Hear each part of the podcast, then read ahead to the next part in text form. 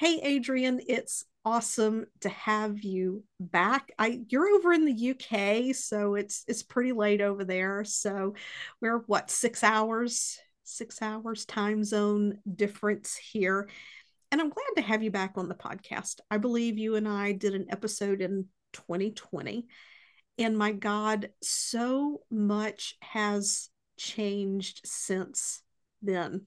And there were some questions I wanted to ask you then that I, I don't think I did. And if you're okay, I would love to just start there. Absolutely. No, it's a, it's a privilege to be here, Penny. I really appreciate the invite back. I really enjoyed the, the, the first episode we did. So, absolutely, more than happy to dive in and answer any questions.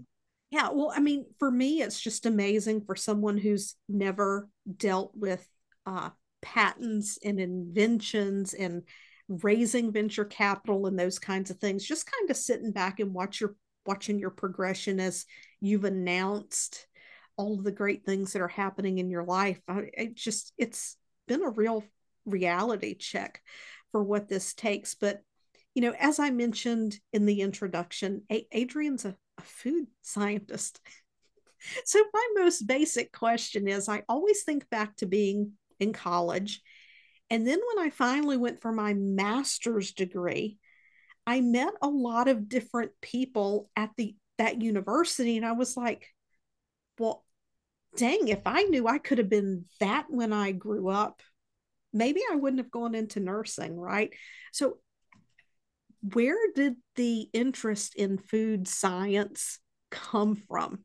I think that's just the most curious thing I can ask right now to start off. That's a that's a great question.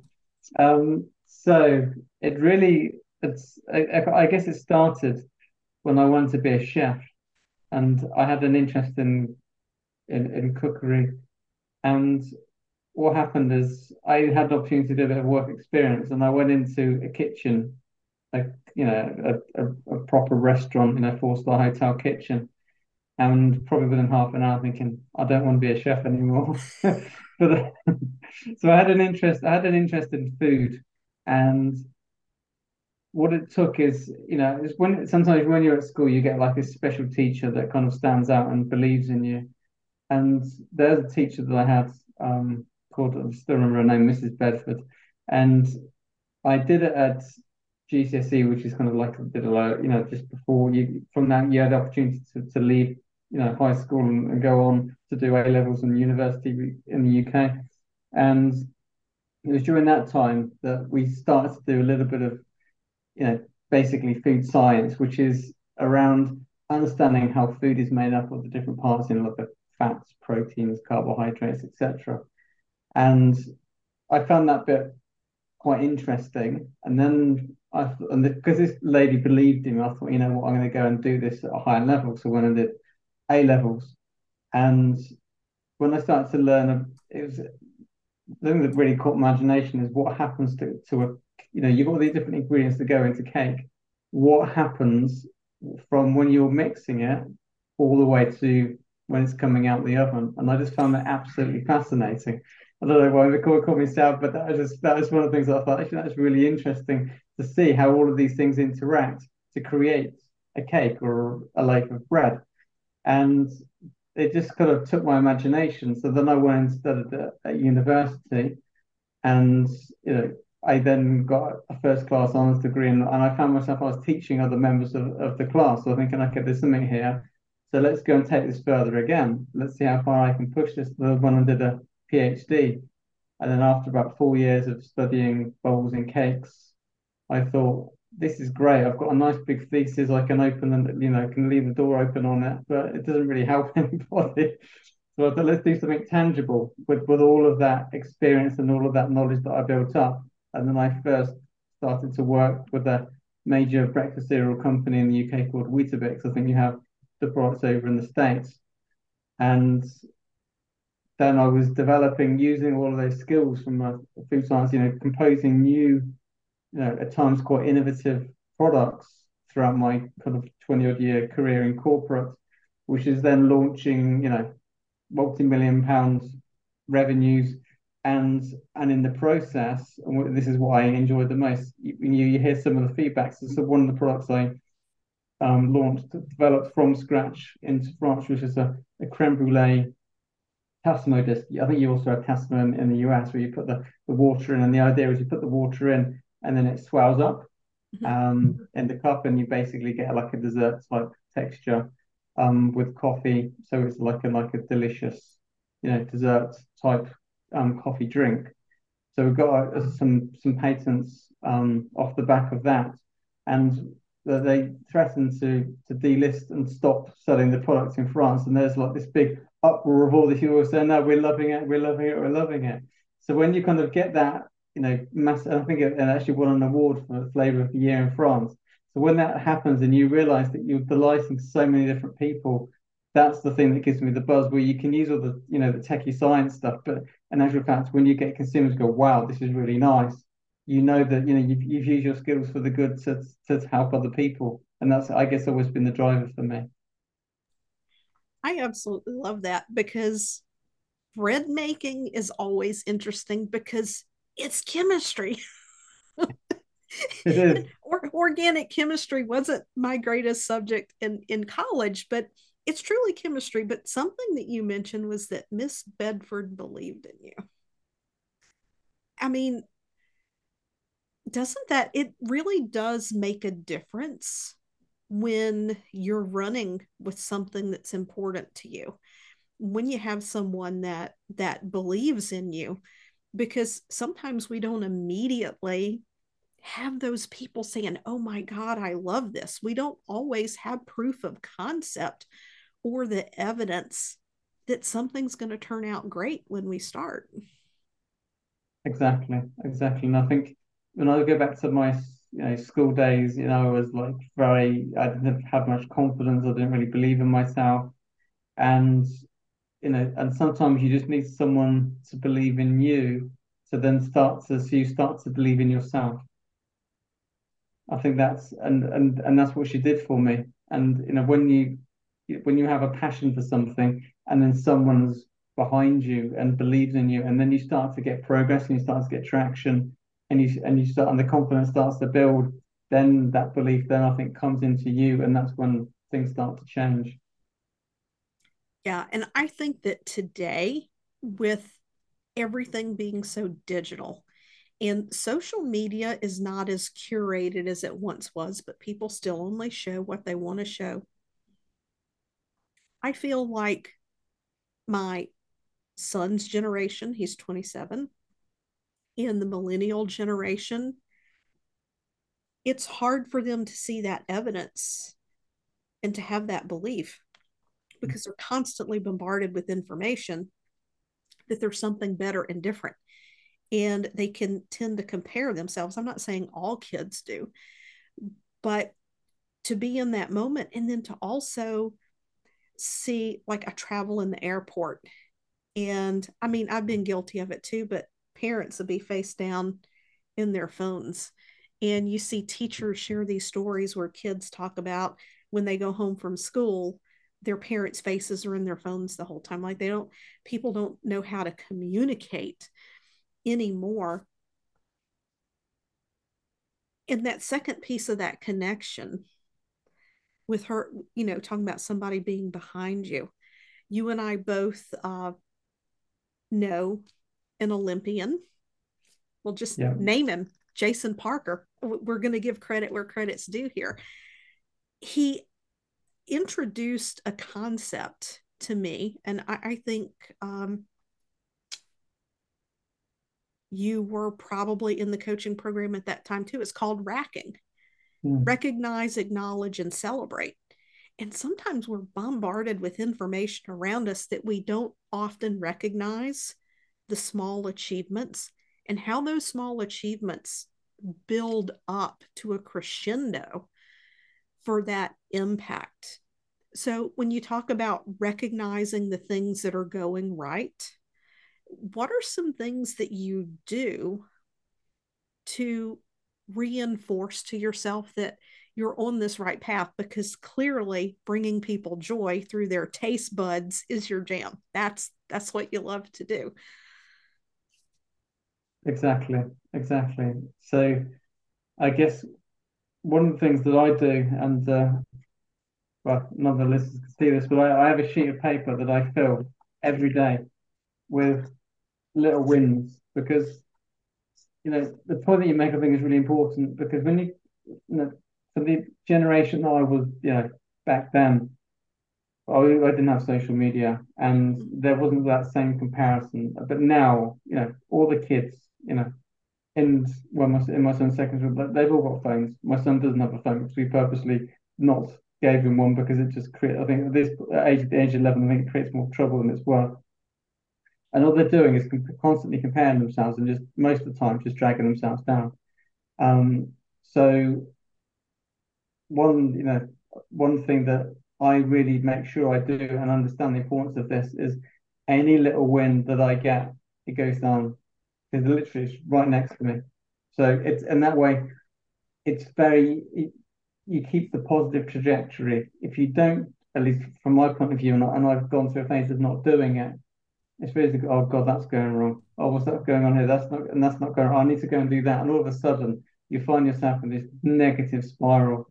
So that is the, for me, the, the most effective thing. Just have a little, you know, A4 sheet pad next to you, and just go through it, and just you know, it takes a second. Oh, I've just got a great win now. I've got a, you know, a meeting with a major supermarket. Right, I'm gonna, I'm gonna put that down now. Or even if it's a, a small one, you know, you've just seen the sales pick up after you've just done a discount and all of those little things just help to build the momentum and, and the confidence um, in, in, what's going. Because otherwise, it's very easy. Because you know, at the same time, a lot of things don't go the way that you want to.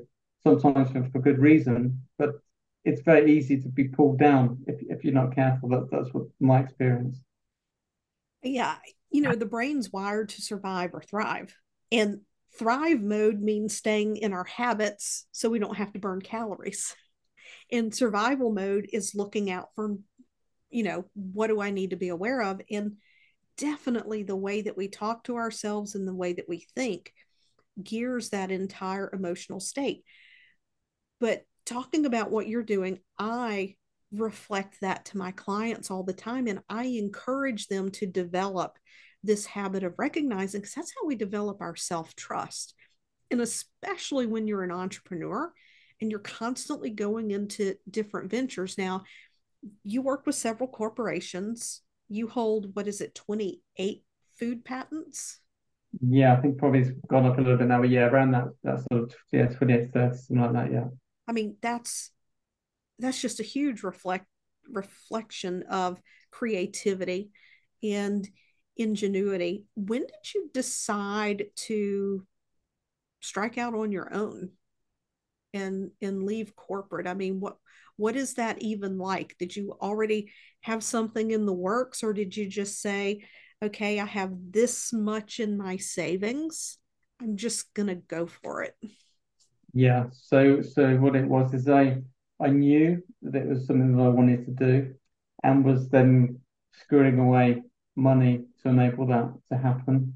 Um so that probably it's something I planned for a couple of years because what I found as a pattern where I was, you know, going from job to job to job, and I'd learned something. Okay, great, I know what I'm doing now. Let's go and do something else, and let's go and do something else. And at that point, I realized, well, maybe this corporate life isn't what I need to do because I was just doing that because I wanted to challenge myself and see how far can I push this. And when you kind of reach that limit, it's kind of okay, I'm there now. What's next? So I knew that I wanted to start my own business and probably at the same time very naive in terms of the challenges and to be honest, some of the immense challenges that you've got because at that point you don't have security of the paycheck coming in every month. And you know, things always, always take, you know, double, triple the amount of time that you think it will take. And and that was um I think a real challenge um, to do. So, so in the end, it got to the point where okay, I've done all this stuff. Now let's make and I intuitively know, okay, this is the time. I'm ready. Let's cash in the bank. Let let's go and do this.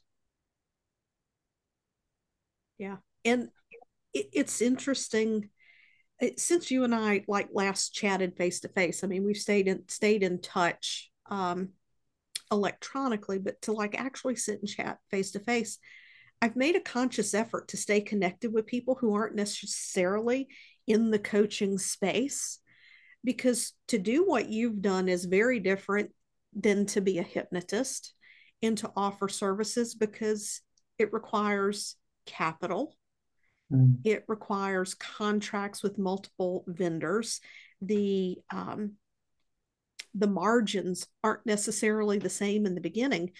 Uh, there's a cost outlay and with food i'm sure there are all kinds of regulations and hoops and those things that you that you jump through like when you first stepped into this entrepreneur role which i just find totally ironic it's no accident. I mean it's the challenge of all challenges. It never ends. What was one of the biggest um what was one of the biggest challenges you faced right out of the gate? I think initially, I think there's on two levels really. One was that of solitude and going from a place where you're just surrounded by people to, oh, it's me, and I've got to do this, and I've got to do that, and I've got to do that, and I've got to do that. And you realize that everything is just completely on your shoulders, and, and you've got at that point I had no mentors, no advisors. There was nothing. It was just me at a desk or in the kitchen creating the product. So there was that, which is for me was was quite big and certainly took some time to get used to. No set working hours at all. Know, I was working sometimes two, three o'clock in the morning to, because I found that I needed to do that and push myself. And and I guess the other element was just to take the product because I've done product on a small scale. So I would go and take it to food fairs or district shows and sell it off, and people going, "Okay, I really like this. I really, I want to buy it." Okay, great, but I knew that I couldn't make the product. At that point, it started off as dairy product. I knew that I couldn't make it in the kitchen. You know, just to go through all of that, there was all of these approvals from environmental health, etc., trading standards on the labels, just to get to that point. But I knew then the only way that you can really make some serious money and make serious impact is by volume with food and drink. That's the only way you can do it because you know you you may only make I don't know 20p, 30p, 40p on a drink. You have to make a lot of drinks and, and sell a lot of products to start getting some you know some decent revenues that you can then invest into marketing, etc. So the biggest challenge I had was finding a manufacturer. I had a great idea, um, I had some very small scale um, proof that people liked it, but you know, but even then, it wasn't massive. Literally, you know, sold a couple hundred dollars worth of drink at that point in time. So it wasn't it wasn't huge, yeah. but I just knew that I needed someone to help me, and that was the that took me probably the best part of two years to wow. to crack right from the idea. Okay, I need to find someone to then finding somebody. And then after all of that work, it just it fell apart in six weeks.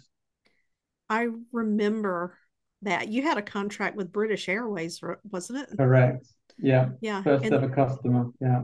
And it was something that was completely out of your control, uh, a manufacturing issue that led to that falling apart. Exactly. Yeah, indeed. Yeah, they just weren't keeping the, the quality standards up on the product, and then the complaints started coming. It's one of those things where I knew it wasn't right, but you they say, oh, you know, they they, they literally fund everything. They can reach. It. They told me oh, they can reach all these other customers. It's going to be massive. So I'm thinking, okay, let's just go with this. It's taken me two years to get to this point. I, I can't just walk away now.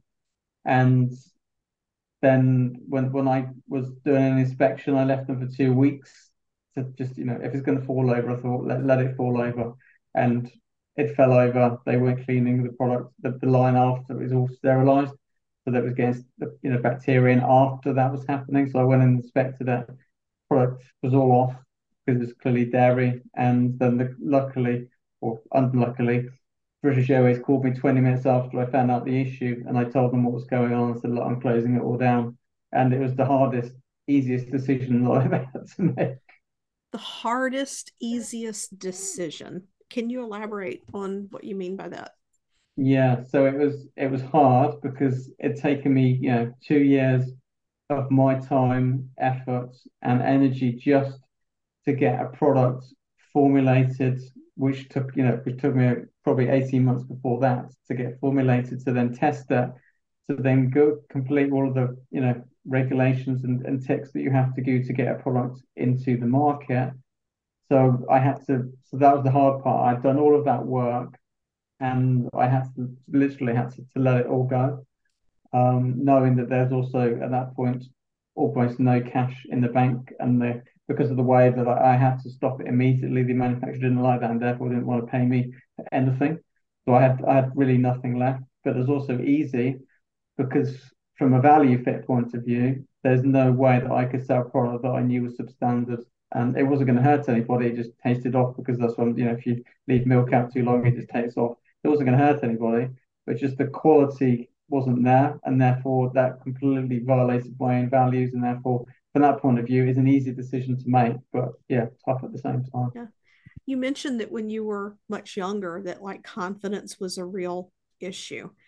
How did this impact your mindset? Did you want to quit, or did you know there was something better waiting for you? Mm. Good question. It, it could have gone one of two ways. And for me, it went, I'm gonna down, you know, I've done all of this work. I ain't giving up now. And a lot of that came through because I had the full, you know, fortunate enough to be working with with Jim Fortin in the, in the you know the coaching program when we met, and you know talking about responsibility and you know the more responsible you are about something, the more likely you are to take action. So I just took full responsibility for that. And, you know, because in all fairness, I knew that something wasn't right, but took the decision to keep going because I wanted to make this happen, you know, for the right reasons. Um, but I kept going. And so after that happened, I thought, you know what, the only way I can move forward is to, I need to get investment because at this point I had nothing left.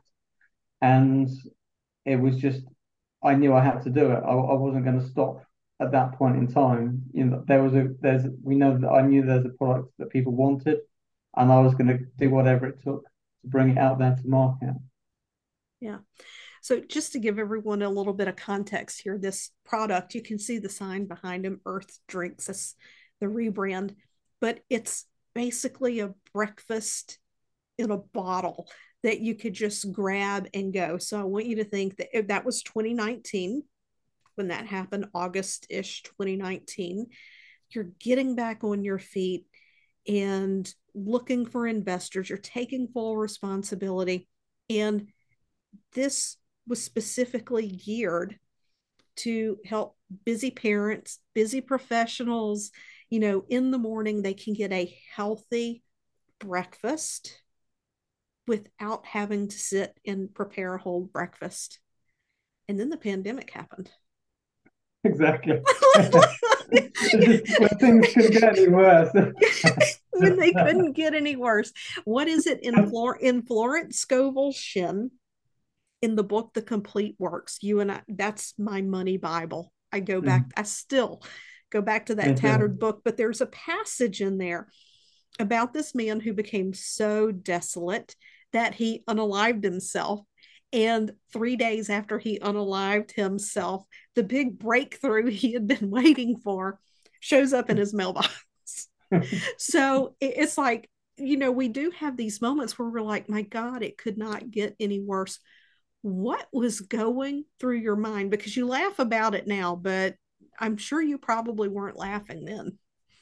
No, that's fair to say. Yeah. I think so. Uh, part of me, and this I guess is the the optimist, sort of thinking, well, it's a good job that the thing with British Airways didn't work out. Although they did say come back on board, and they said they love the product, get yourself another manufacturer. But I was kind of glad because if we if everything was going really well and swimmingly, and all of a sudden, obviously, everything was shut down because of the pandemic, then that would have been an absolute kicker, and and that would have been you know a challenge. But having done that, and I went out to to raise investment, and clearly because it is an on the go product, and people are sitting at home, all the investors were saying, nope, not a chance, because I had very little to show for it, really. I just had an idea still. Even, you know, even at that point, some sales traction on British Airways, but six weeks wasn't really enough to, to, to tell the story. So it was it, it it was a punch in the stomach, really. And if I'm honest, it was, oh God, you know, what do I do now when cash is already tight and I can't raise? And it took me probably the best part of 18 months from that point to to start, you know, getting the traction and finally get, you know, the first, I think it was someone gave me five thousand five hundred and um, I was jumping up and down when that happened because it was just enough, just when I needed it to start making some more ingredients work. Because you know, I couldn't even then make the product to, to give to investors. They said, "Can we have samples?" Well, no, because some of the specialist technologies in, that goes into making the product, I couldn't do that. I couldn't afford to do it. So it was like a chicken and egg situation, an absolute, absolute nightmare. But that just goes back to my point earlier when you have to really take note of the little wins. So, you know, it just, even if an investor says, expresses an interest, that's a win. If you get a conversation with them, that's another win. And all of a sudden you can start to, you start to build the momentum internally and then things start to ripple out. That's, that was the, the, the only way that I found to, to keep going because you get so many no's. It's, you know, it's, it's, it's crazy. You know, in you and I being in that coaching program, gratitude is one of the hugest components. I, I, I think it was the most life changing component. Yes, taking responsibility. We have the power of choice, all of these things. But, you know, that 5,000 pounds, what did you say? 5,600? Yeah, about 5,516 pounds. he knows it 5,516 pounds. It, it, like you become as grateful for one pound as you would be a million pounds. Yeah. And to not take those things um, for granted. What were some of the things that you were doing through that time to keep your to keep your head in the game? Because there are a lot of different ways that that we can address things and I'll let you talk about it a little bit later, but I've watched you share and I know that you continue to stay on your mindset game.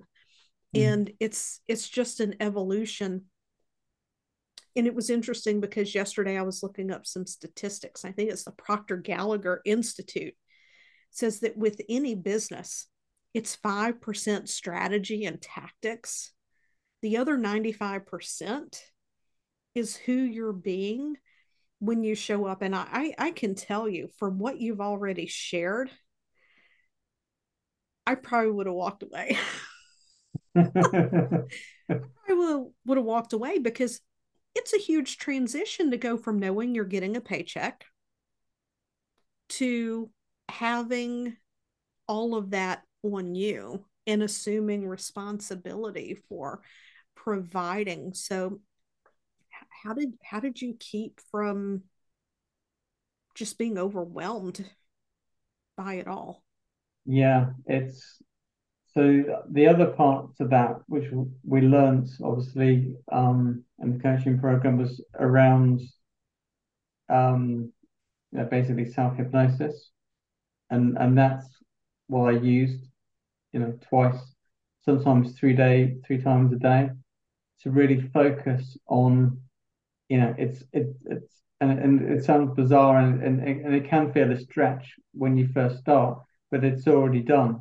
You know, I've already got the two hundred and fifty thousand pounds that I was raising, and you know, it had been raised to go. Oh, it's only five and a half thousand. You know, that I I need, you know, quarter of a million. This is doesn't even touch the sides. When you have that gratitude, um, massive. That is an absolute game changer. Um, because and you just keep that positive, you know, you can see the vision and you can see it clearly, you can feel it, then you're only going to go one way. It's when you take your mind off that and you start to see things not going wrong, or you, you know, you're not getting the traction, you're not getting the meeting with the investors, investors are saying no. It's for, for you know a myriad of different reasons that you can you know own, own personal opinions and beliefs about you know the category or the market or whatever it is. Um, or you know maybe they're like me. I don't think there's many people that like that, but you know there some people that there's just not pers- personality fit. Um, and to just keep that belief and that vision is is for me was probably one of the most important things as well as the gratitude because otherwise, like you said, I think most people would have given up. And mm-hmm. when you know, and ultimately, and it kind of goes back to the, you know, that you know, Simon Sinek says about the why and why you're doing it. And as you know, my son was born prematurely, and that kind of initiated the whole, you know, concept of, of the drink where I was missing breakfast cereal in the morning and thought, how can I put this bit into really convenient formats for smooth? You can drink it through a straw, and it's just super healthy and super nutritious and super easy to have in the morning. Because you know, like I, I was once seeing my son in hospital, but there's many people that just, you know, absolutely crazy in the morning, don't perhaps feel like it, or they just don't have the time. So having that, going taking back to that root of, you know, why am I doing this? I remember what it was like at those times, and I want to help other people that are necessarily in the same situation, but they've got their own stresses in their life. How can I do just one small step and contribution to help them, you know, every day, every morning? And when you yeah. kind of put all of those elements together, you've got something that, that's very powerful. I know that some people are probably thinking gratitude. How can you have gratitude? There's there's no money coming in, there's bills to be paid. And there's a fine line between being aware of your responsibilities and being caught in worry over mm-hmm. those things. Now, what was the breakthrough moment for you? When did you know that the tide was turning? On, I mean, you already had it in your mind, you knew it had turned, but when did you get the uh, proof in your physical reality that things were shifting.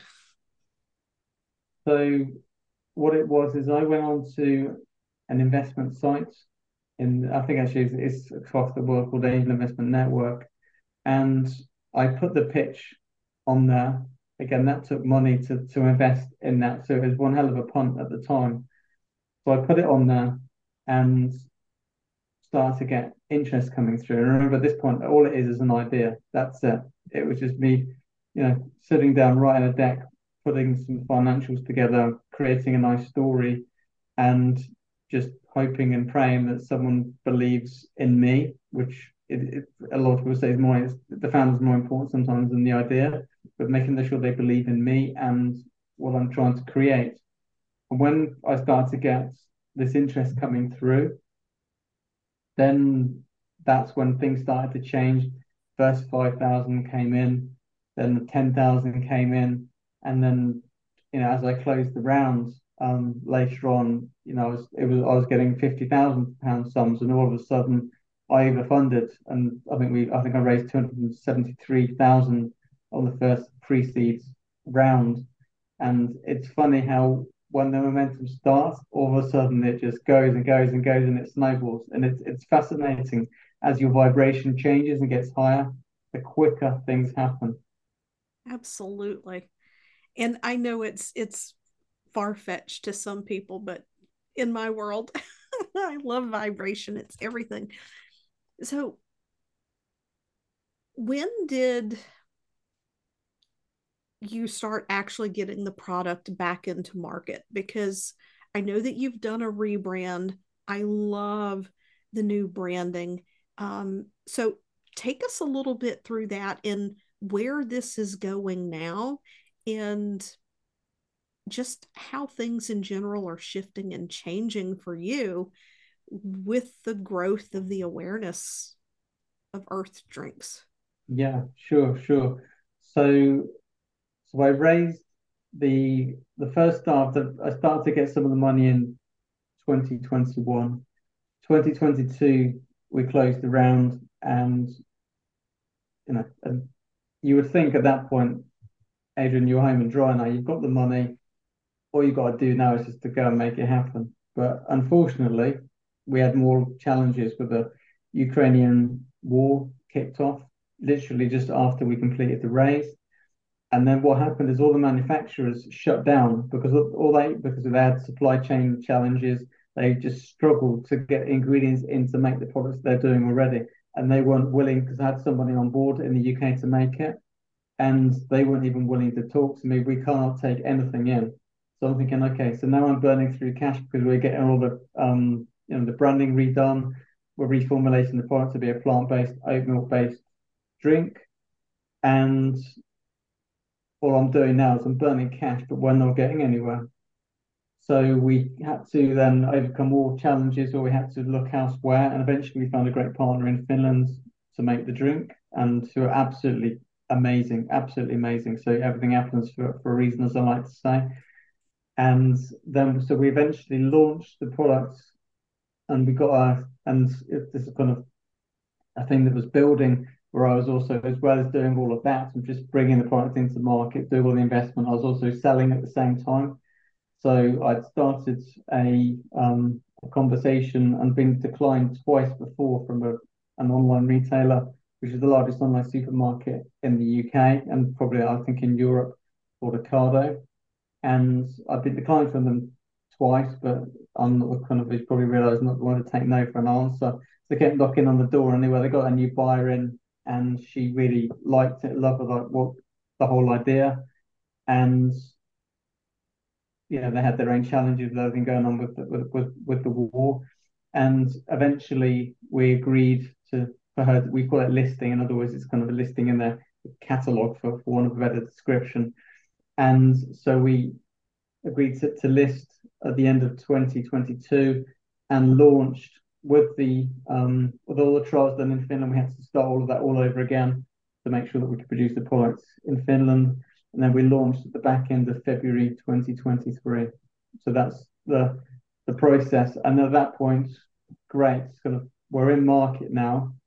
But in reality, and to give you some context, it was from I registered the business in 2013. That was when I had the idea. Maybe a little bit too early to register a limited business, but I wanted to do it properly. So that by that point, it's been it had been 10 years right from the idea to bringing it into market. And ironically, I was only at the start line because you know you got products into market now you've got that and this is the hardest bit it's now building the brand and bringing people on on board and what's happened since then is we've seen great sales um, from Ocado. We then moved into a wholesaler selling the product also nationally across independent health food stores. And on top of that, we've now got um, conversations with three of the four biggest um, biggest you know, retail supermarkets within the UK. We've got um, talks with major airlines. We've got a trial agreed with um, a large, a very large um, food service business over in the UK, um, and which will then open up the the, uh, the, first, the biggest distributor in the UK, which gives us even bigger national coverage. So there's a snowball effect that's happening at the moment, which is which is amazing. But at the same time, it creates challenges because to, to launch a food product is not cheap. Um, and to then get it into scale is you know, because you've got to put the marketing funds behind it. You've got a working capital to be able to produce all the product as well. So now, you know, I'm going through a second round of, of investment to be able to finance all of that and to keep growing and scaling the business. So it's a it, it's a never ending challenge. And you know, I think that most people don't realize that because in any business, not just in what you're doing, but when you're talking a physical product, especially growing too fast, uh, if you don't have that foundation and those systems and the infrastructure in place, um, it can impact your reputation. It can impact the brand. But I really want to highlight, I, I've noticed at least in the coaching space, there's a big pushback against the idea of resilience. Like people are literally beginning to get turned off by that word, but resilience and resourcefulness is what has gotten you to where you are. I mean, w- would you argue with that at all? No, not at all. I think you've you hit the nail on the head. Those are the two key words. If anyone says to me, "What do you need to become an entrepreneur?" You need those two points. You need to be resilient because you'll get kicked down for so many times. It's it's not even funny. It's it's crazy. You, you know, you'll get a, you know almost a thousand no's and a, and a yes. And as long as you you put up that that barrier and you keep on going, otherwise, if you don't have that, then you know you you need you need to work on it um, and really through the you know some of the tools that, we, that we've spoken about already. And resourcefulness is is also so important because when you don't have you know the hard capital in your pocket, you know what are you going to do to create and demonstrate to people that you've got something special. So you know for me it was you know going and asking friends and and my wife was doing as well. You know students at the at the workplace. Yeah, here you go. Here's a a drink, go and shoot a video, and, I'll go and put that on social media, or I'll go and send that to an investor. So all of a sudden, you know, you're making everything look bigger than it, than it really is. You're painting a, a bigger picture of what it can be and, and allowing people to buy into that. The resourcefulness is absolutely, absolutely crucial.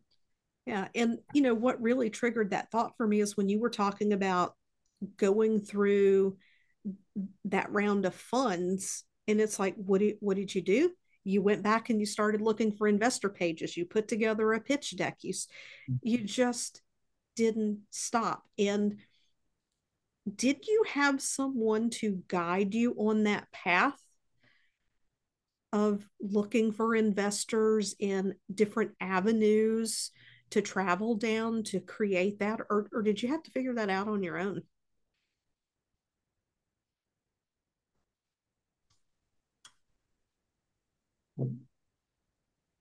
back again. It, it froze for some reason. Yeah, we'll flip that part out. So that's fine. I, I can what I can do is I I I you I caught up to did you have anyone to help you? So what I can do if you want is I can pick up from from that point to help the editing. Yeah. So did you have someone to show you the ropes to be resourceful, or did you figure all of these things out on your own? So what I did, and I'm a, a firm believer that you know when the, the student is ready, the teacher appears, and I was as part of my you know searching, I was looking for people that can help me because I knew you know I'd never put together an investment pitch deck before in my life. I, absolutely, you know I can Google it and I can try and understand what needs to go in it, and that's what what I did. But I knew that I needed some more specialized help and there's a guy called Phil that literally, you know, like an angel, just appeared out of nowhere and said, "Oh, um, I know what you're trying to do. I can help you because I've raised funds myself." And he worked with me for free um, to pull together, you know, took my pitch deck and helped me to refine it and to fine tune it and fine tune it until eventually it was there. And I think that's really important. Is knowing you know, it's very easy to try and go, you know what, I'm going to do everything myself, which you, you kind of have to do, but also you have to know your limitations and know what you can't do. And, you know, and then go and ask for help because there are people out there that will, you know, that will willingly, willingly, and I still do this for other people now after what, what Phil did for me and, you know, will help people to, you know, to fine tune investment decks or pitch decks to supermarkets or whatever and just give a bit of my time up because it's the it's the least that I can do. And I think you know it's that Ayni principle as well that, that we've learned. Yes, and I've talked about Ayni on here before. It's probably been a while, but if you're wondering what he means by Ayni, it's an ancient Incan term, and it's about the law of reciprocity of giving without expectation of anything in return. And it's really the way that the universe operates. And I really, you know, want to highlight something. I in my earliest earlier podcast episode I recorded today, we were talking about mindset and how so many people think that wealthy people are bad and rich people don't care about other people. He mentored you and didn't charge you. Most wealthy people I know are willing to mentor other people when they're self motivated and they're in the trenches and they're actively creating. I mean, has that been your experience for the most part? Oh, absolutely, absolutely. Because I think what people in that position tend to do is they can relate and almost takes them back to when they were at that time and they just want to help. You know, yeah. if they see see the potential in the person and they can see that they're not, you know, just trying to take advantage, they're generally just trying to make a difference, then these people just come out of the woodwork to help yeah. and support those, those those guys every time. And it's funny because it's as I go through the journey, there's always been a pattern where because I guess because I like to help others when I need help, then all of a sudden somebody just appears out of nowhere to help me. It's it's it's it's really funny how that principle of Ayni works, but it's it's so true and it's so powerful. Yeah. So, what is your vision for where this is going to go this year? Where where do you see yourself by the end of 2023? I mean, I know it's just one more quarter. Um, so in terms of manufacturing, that may not be that long compared to other businesses, but um, where do you see this going? I would. The vision for by the end of 23 is to have closed the funding round that I'm doing at the moment, which is about sort of just over $400,000 to get that closed, to close off some of the discussions with um, the major supermarkets. We wouldn't be launching until next year because they've got these a couple of windows in the year. So the next window would be um, spring next year to get that done, and also to hopefully have um, the first bit of European business at the moment. We're just in the UK, and we've already got strong interest from a, major supermarket in Ireland. So if we can tick those boxes off, and you know, done some supporting marketing work behind that, so that we've got everything ready to go for a big 2024, then um yeah, I'll be I'll be very happy. Yeah, you you've had a whole team of, of people behind you helping you uh, from your marketing. I know you're still doing mindset work and coaching work and all of all of those things and I think that just speaks volumes that when we have something that we really want to grow, it doesn't matter if it's service or product based we just can't do it all ourselves. Mm. And to give ourselves permission, like it doesn't say anything about us uh, that we can't do it all ourselves. So before we wrap it up, is there any one piece of advice that you would give to someone who's thinking, oh, well, you know, this all sounds great. And you talked about how you had these ups and downs and challenges, but I, I, I don't know. I, I think maybe entrepreneurship isn't for me or I'm not sure I can do it. What what would you say if someone has this burning desire to do something, but they're just they're holding back from it because they're afraid of this unknown?